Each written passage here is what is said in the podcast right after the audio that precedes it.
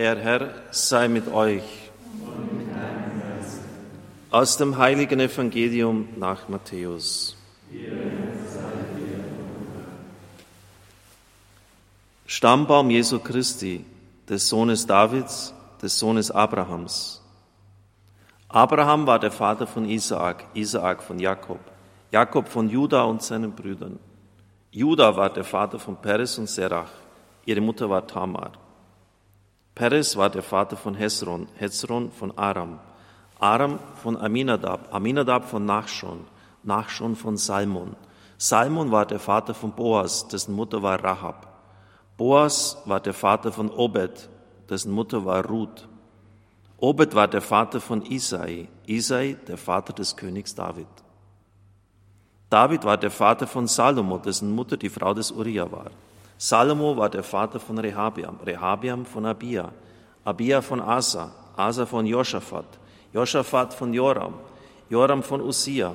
Usia war der Vater von Jotam, Johann von Ahas, Ahas von Hiskia, Hiskia von Manasse, Manasse von Amos, Amos von Joschia. Joschia war der Vater von Joachim und seinen Brüdern. Das war zur Zeit der babylonischen Gefangenschaft.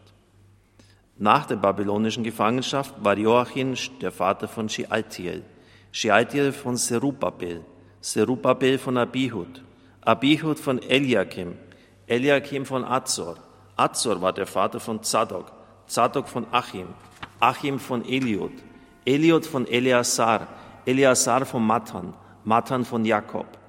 Jakob war der Vater von Josef, der Mann Marias. Von ihr wurde Jesus geboren, der der Christus, der Messias genannt wird.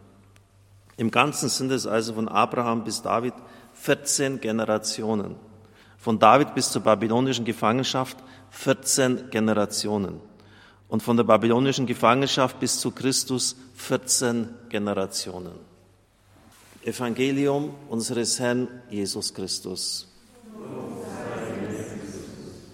Eine ganz kurze Ergänzung. Beim letzten Glied in dieser Zeugungskette kommen Sie nur dann auf die 14, wenn der Heilige Geist als Zeugen darauf tritt.